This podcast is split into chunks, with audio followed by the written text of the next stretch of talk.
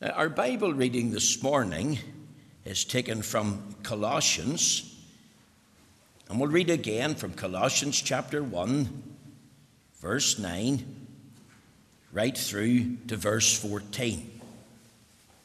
Colossians chapter 1, verse 9 through to verse 14. Let's hear the word of God. Colossians chapter 1, verse 9 For this cause we also, since the day we heard it, do not cease to pray for you, and to desire that ye might be filled with the knowledge of his will in all wisdom and spiritual understanding, that ye might walk worthy of the Lord unto all pleasing, being fruitful in every good work, and increasing in the knowledge of God, strengthened with all might according to his glorious power unto all patience and long suffering with joyfulness, giving thanks unto the Father, which hath made us meet to be partakers of the inheritance of the saints in light, who hath delivered us from the power of darkness, and hath translated us into the kingdom of his dear Son, in whom we have redemption through his blood, even the forgiveness of sins. Amen. We know the Lord will stamp with his own approval and blessing this reading of his own precious and infallible word. Now, this morning we are continuing our series of expository sermons in the book of Colossians. And at present, we have been considering Paul's prayer in Colossians 1, verses 19, uh, verses 9, sorry, uh, through to uh, 12. Um, now, remember, this prayer is unique. It has been inspired by the Holy Ghost. It is one big spiritual prayer. It's so different from a physical prayer or a material prayer. Remember, as I've told you, it's one whole prayer. And for the purpose of study, we've broken it up into uh, constituent parts. If we were to ask what did Paul and others pray for for the church at Colossae when he was in jail at Rome, well, here's the answer. We're not left to speculation, we're not left to conjecture, we're not sort of saying, well, I think he said this or that. No, he prayed that they might be filled with the knowledge of his will in all wisdom and spiritual understanding. He prayed that they might walk worthy of the Lord unto all pleasing. He prayed that they might be fruitful in every good work. He prayed that they might increase in the knowledge of God. He prayed that they might be strengthened with all might. He prayed also offering thanks for God's inheritance. Now that's where we've got to. And if you look further and closely at verse um, 12 and 13, the prayer begins to merge with the description of the generosity of the Father toward us in Christ. In verse 13, I believe he is offering thanks to the Father for his wonderful deliverance of us. Now, that's my text for today, verse 13. Here's my overall theme a prayer of thanksgiving for God's deliverance. Not only does he offer thanks for God's inheritance, verse 12, but it's also a prayer of thanksgiving for God's deliverance in verse 13. You see, his mind is full of giving thanks to the Father. If we pause, what do I thank God for? Not, not just for general things, physical blessings, material blessings temporal blessings. Not just general things like mercy and grace and covenant faithfulness, but actual specific things for God's inheritance. The Father, he says, has made us meet or suitable or fit to be partakers of the inheritance of the saints in light. Now, look with me at verse 13. What does he actually say there? Uh, think of the words, Who hath delivered us. Do you see the connection? It's a reference to the Father. Here's something else to thank God for. This is all the Father's doing. You see, it's a prayer of thanksgiving for God's deliverance also. If we were to ask this morning, well, what's the best kind of deliverance? We might say, well, national deliverance. We think of World War I, World War II. We think of 1588 and the Spanish Armada and the deliverance there. National deliverance in times of war. What about personal deliverance in the face of danger or disaster? when people have been saved and rescued. No, the best kind is not national and not personal, although we're thankful for that, but the best kind is spiritual deliverance, a spiritual deliverance that's found in Christ. And if we're going to be thankful to God, as we ought to be, then let's thank God for deliverance from spiritual darkness. Listen to the text who hath delivered us from the power of darkness and have translated us into the kingdom of his dear Son. There's three things here. Think of the sinner's dreadful condition. The Apostle Paul, I believe, wants us to think of our dreadful spiritual condition, our spiritual status. Look, look at the words the power of darkness. You've got to think of the exact phrase. Well, what does it mean? Why did Paul include it? Why did the Holy Ghost inspire him to mention it and to write it down? You see, the word power, boys and girls, speaks of rule, speaks of authority, speaks of jurisdiction, speaks of control. The whole phrase, when you add it together, power of darkness, speaks about being under the control of Satan and sin. See, every sinner in the world is under the rule, the authority, the jurisdiction of the Prince of Darkness, the devil himself. Now, the individual, of course, isn't aware of that. He doesn't know God. He's no sense of the knowledge of God. His heart and mind is full of sin. He's got a hatred of God. He's an inbuilt bias to God. He's in spiritual bondage. He lives a wicked lifestyle. He, he's in the lap, as 1 John 5 19 says, in the lap of wickedness. You've got to think of the spiritual state of every sinner. He is under the power of darkness. And this, of course, is an awful expression and as I've said, it describes the sinner's dreadful condition. Think of this every sinner under the domination of sin. Literally, he or she is being held like a prisoner, like a slave. He or she is not free. They're under a spell, they're under a power and authority of another. Over there in John chapter 8 and verse 32, these words were uttered.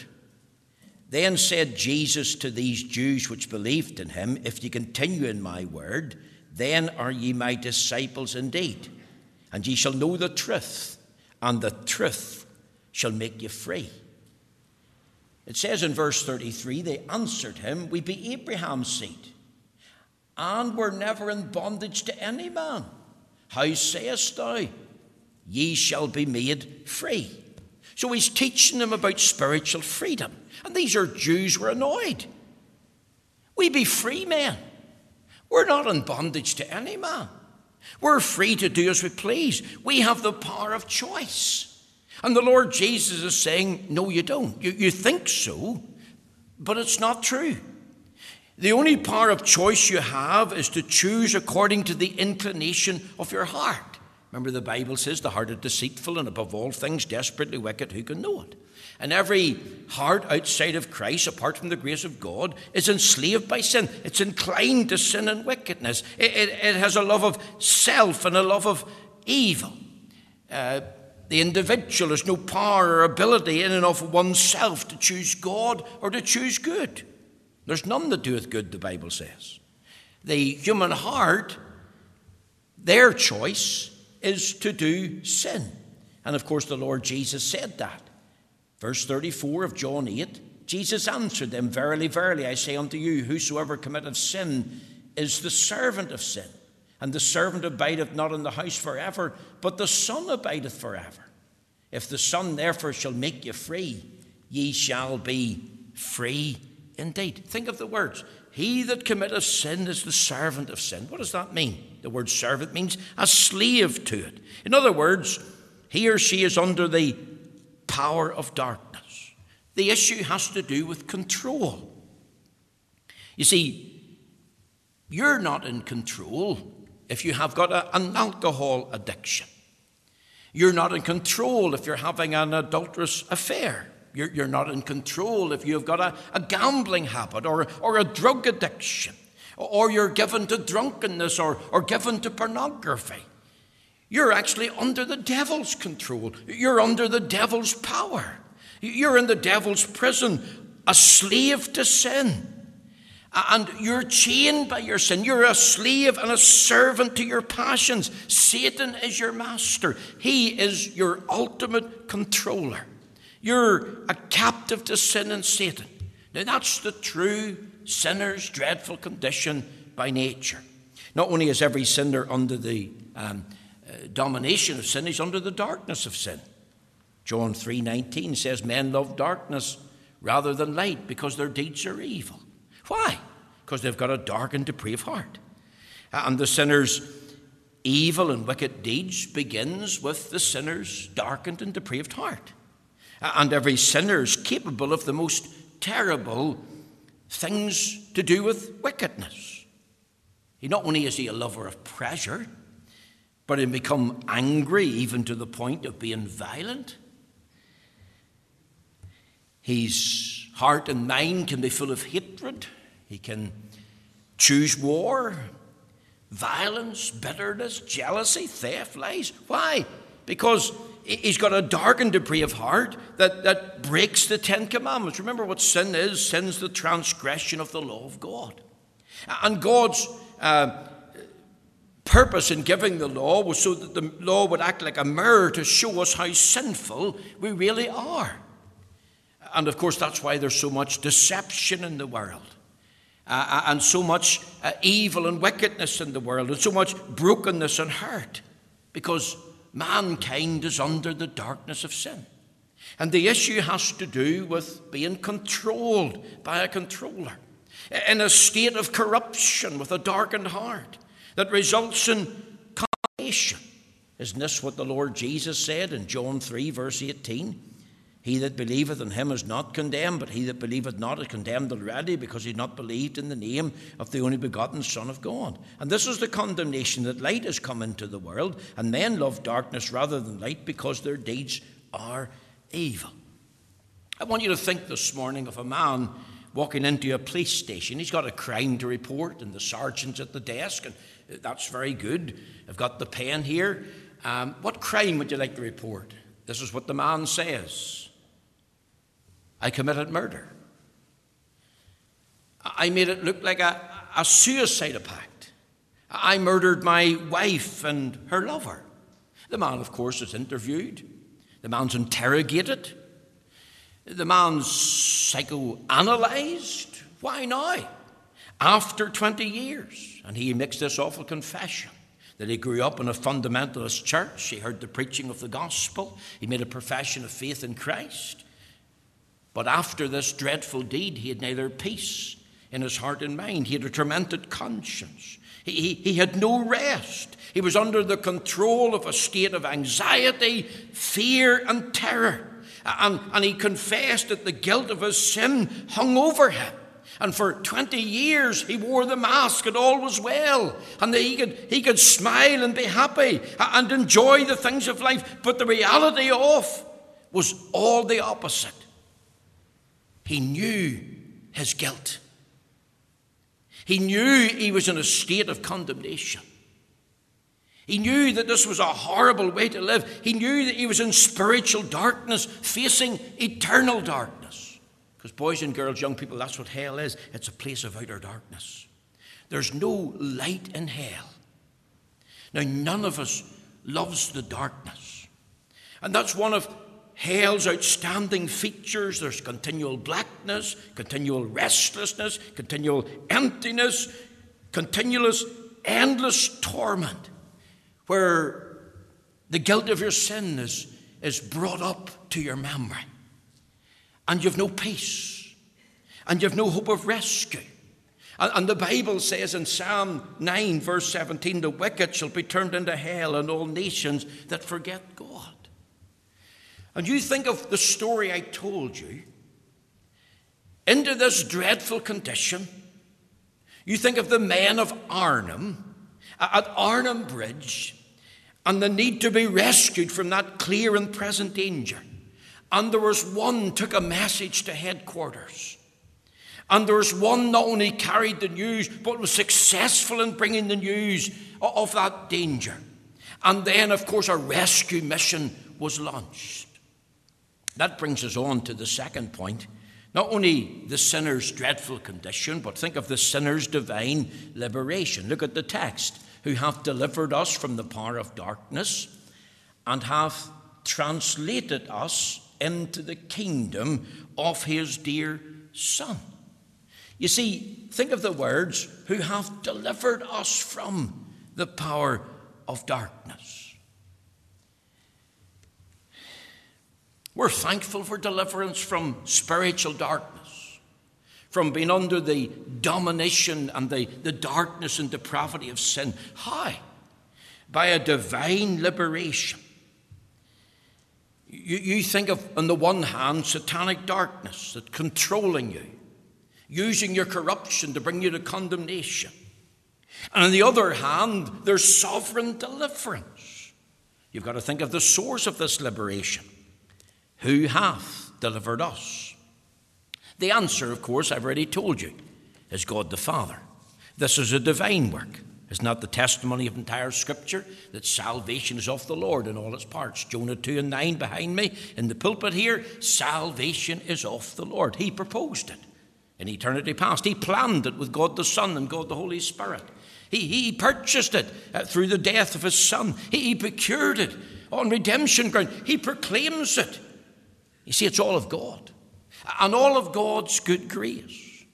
And the sinner is enabled to free himself, just like those soldiers couldn't escape the uh, line of German fire. They had not the means or the ability to do it. In fact, the sinner is even in a worse state because he has no desire to do it. So much is he under the grip and control of the devil and the power of darkness he doesn't see himself in being in need of freedom. He doesn't see himself that he needs to be delivered. He can't do it himself. He does need a deliverer, he needs a liberator, he needs a redeemer. And there's only one able to do that, one that's divine, one that is stronger than the power of darkness. You think of a person taken captive, carried away to a strange place, maybe hooded, don't know where they're at, chained to a wall, they can't free themselves. That's the picture. They need a liberator. And the liberator, of course, needs a plan and needs the power to do it. And of course, there's a price involved. Now, thank God for the divine plan of liberation. God has delivered a plan from all eternity that's rooted in his sovereign grace and mercy. Not only the source of this liberation, but think of the strength. You see, it involved not only a divine work, but a, a delivering work. It was one thing to have a plan, but as the liberator got the power to deliver, think of the words, who have delivered us. The word delivered means to be rescued from danger. Now, that's one strand of the thought here. You've got to think of the power of the liberator to come.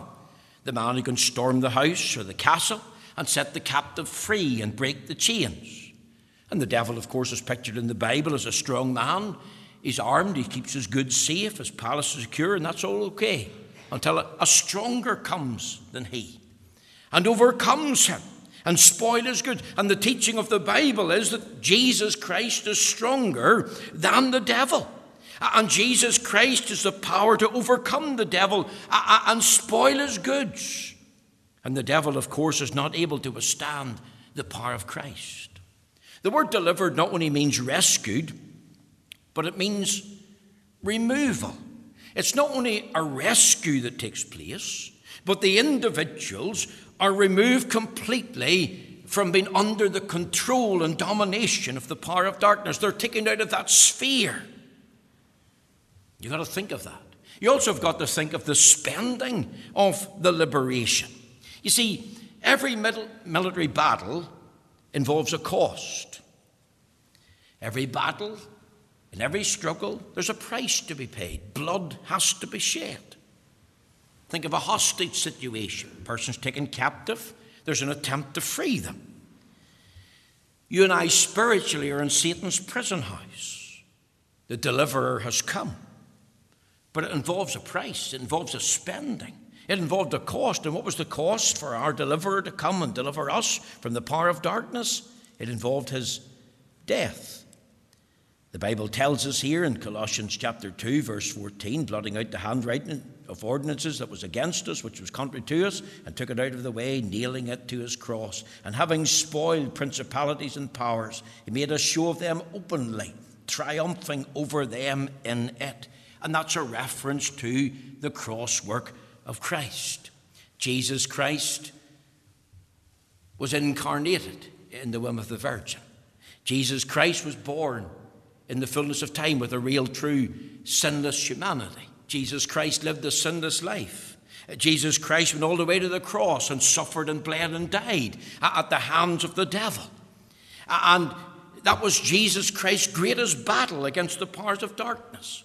And he triumphed over the, the, the, the devil not only in that he died, but that he rose again from the dead. And he now lives in the power of an endless life. And by his rising again, and by his blood shedding, he not only conquered uh, sin in all its ugliness, but he conquered Satan as well, and, and, and uh, took the, the keys of hell and of death, and, and is the victor. Because the Bible says he led captivity captive. So you've got to think not only of the sinful sinner's dreadful condition, but you've got to think of the sinner's um, divine liberation, who hath delivered us from the power of darkness. Now, notice one other thing here in the text the sinner's delightful translation, and hath translated us into the kingdom of his dear Son. Now, what does that mean? It means we're taken from the sphere, the power of darkness, and we're brought into another sphere, and that sphere is entirely different. It's the kingdom of His dear Son. His refers to God the Father. Jesus Christ is God the Father's eternally begotten dear Son. So we've been brought from under the power of darkness and brought into the privileged status of divinity itself, the kingdom of His dear Son. This is what we're translated into. The kingdom of his dear son. If you have a margin in your Bible, uh, notice it tells us very clearly the son of his love. That's literally the rending of the Greek. You've got to think of the affection of the Father for his only begotten Son. This is my beloved Son, in whom I'm well pleased. Hear ye him. But you've got to also think of the affection of the Father for all that's in the kingdom of his dear Son. He has loved us with a, an eternal, free, sacrificial, personal, powerful, continual love. We're all his dear ones. We've been translated into his kingdom. You've got to think of a new relationship. You've got to think of a reception here. Now, here's the picture rescued from that spiritual danger of being under the control and domination of the devil, and removed from that sphere. That's great. But there's more. We're brought into another sphere, and there's a reception for us in this new sphere the kingdom of His dear Son. And that reception's one of love, one of grace, one of mercy, one of kindness. Not, not that that should surprise us, but that should satisfy us. That should thrill our hearts. That, that should make us truly thankful. Now, let me, in the time that I've left, try to tease this out a little bit. When you think of the words and have translated us into the kingdom of his dear Son, what does that mean? It means we've been delivered from sin's penalty. The wages of sin is death, the gift of God is eternal life. It means we've been delivered from sin's power. The power of sin has been broken in our lives. If any man be in Christ, he's a new creature. Old things have passed away and all things have become new. We're being delivered from sin's pleasure because we now have a new love. The love of God is shed abroad in our heart by the Holy Ghost. And we, we, we no longer love sin, we, we hate sin. In fact, the opposite is true.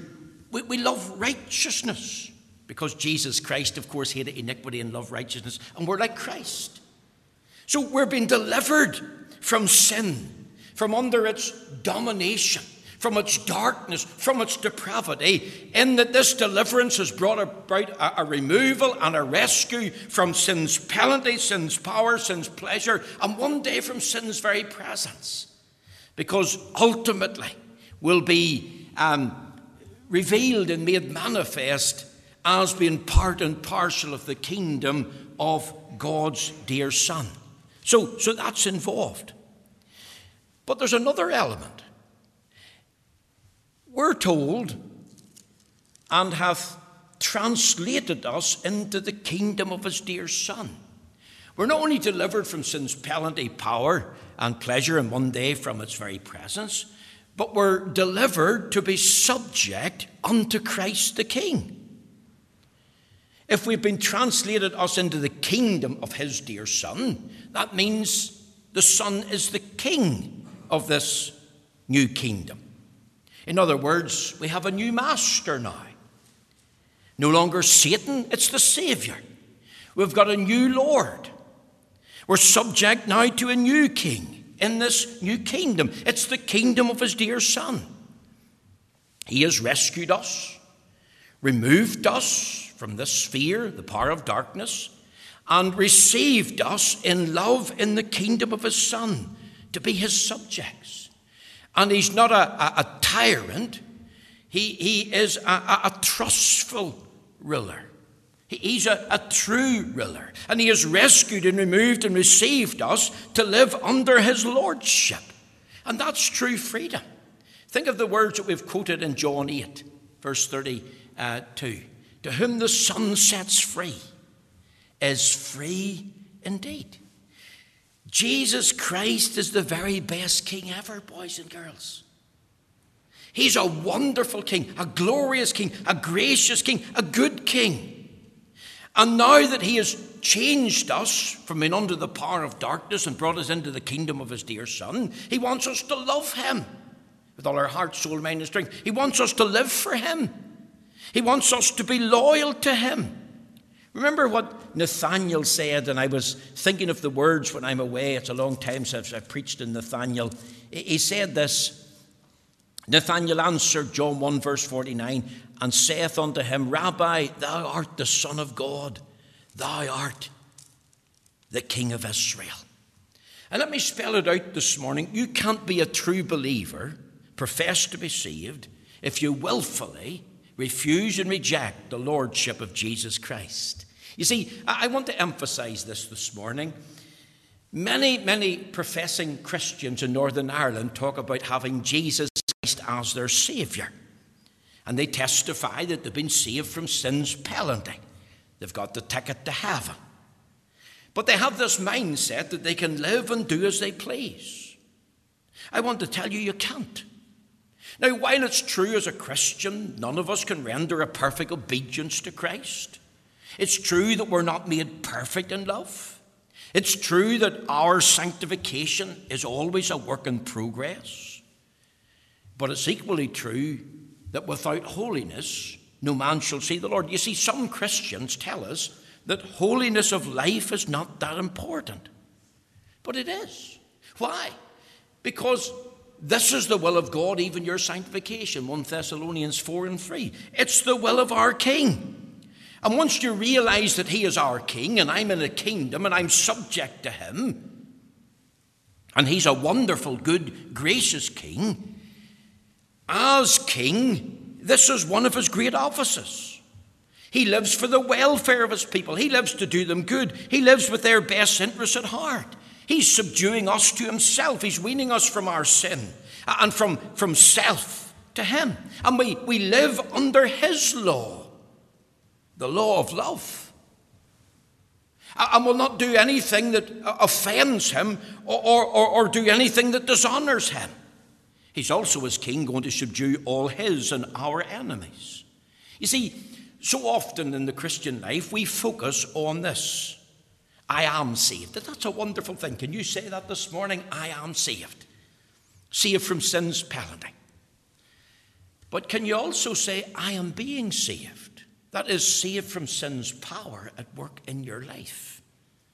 You see, there's not just a thing as an initial deliverance. There's a continual, satisfying, glorious deliverance from sin's power. We are saved to keep his laws, the laws of the king. We're saved to do his judgments. We're saved to submit to his rule. And of course, it's a wonderful thing to have a full and free and forever justification. Can you say, I am justified? Legally, declared righteous.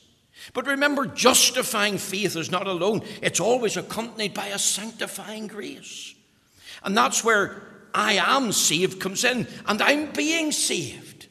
Now, now, now that's the fruit and evidence. It's not the ground, it's the fruit and evidence. Don't understand me. We, we are giving a new heart that, that hates sin and turns from it. And one day there'll be the final deliverance from that, where we'll be saved from sin's presence forever. That's the day of our full and final deliverance. Can you thank God this morning? You've been rescued by the great liberator, Jesus Christ. He has released you from being under the power of darkness. And you can say, I'm no longer a slave and a servant to my sin. I have been redeemed by the precious blood. I have been reconciled to God. God's my Father, and this is what He's done for me. And I'm being renewed in the image of Christ, and I'm thankful. I want to ask, what are we truly thankful for? A couple of weeks ago, I mentioned to the children something very, very important. The ten lepers, only one came back that was truly thankful. What about you? Are you listening to me right now? Maybe on the internet, maybe here in the house of God. Have you realized your dreadful condition? You see, we talk about freedom, and that's the buzzword in Scotland at the minute. Freedom, William Wallace's cry in the 13th century. But what is true freedom? Here's the answer To whom the Son sets free is free indeed. Free from what? Free from being under the power of darkness, from this dreadful condition. And if you realize that, then you're in need of divine liberation. And there's one who's able to deliver. He is able. And that will involve a delightful translation. You'll be delivered to be subject unto Christ in his kingdom. The word us here, who hath delivered us, that's mentioned twice, is a reference to God's people. Are you one of God's people this morning who have realized your dreadful condition, saw the need for divine liberation, and you've experienced it from this source that's God the Father? Because he's, he's stronger than the power of darkness, and he paid the price and has brought about a delightful translation into the kingdom of his Son. May the Lord take these few thoughts this morning and bless them to you as you've listened to them. Thank you for listening.